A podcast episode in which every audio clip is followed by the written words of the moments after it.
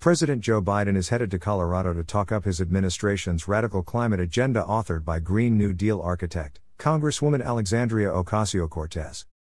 The petroleum industry employs about one hundred thousand people in Colorado, and generates thirteen point five billion dollars in economic activity, providing state and local governments with one billion dollars in tax revenue. Unfortunately, they have been bamboozled by their senior senator and failed presidential candidate, Michael Bennet, who has caved to pressure from the radical left to toe the O C, Green New Deal line. He cowardly voted present on the motion to invoke cloture and proceed with the Green New Deal resolution. Then, he brazenly flip-flopped on the Keystone X L pipeline that would have created thousands of jobs and offered a safe, environmentally friendly way of transporting gas from Canada. Bennett has voted multiple times against blocking the Biden administration from banning fracking, a move that would directly impact the livelihoods of many Coloradans.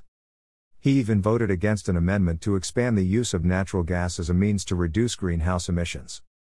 When the president arrives in Colorado to regurgitate O C's talking points, many Coloradans will feel attacked, but there will be one man who is happy to throw his constituents under the bus and applaud, Senator Michael Bennet.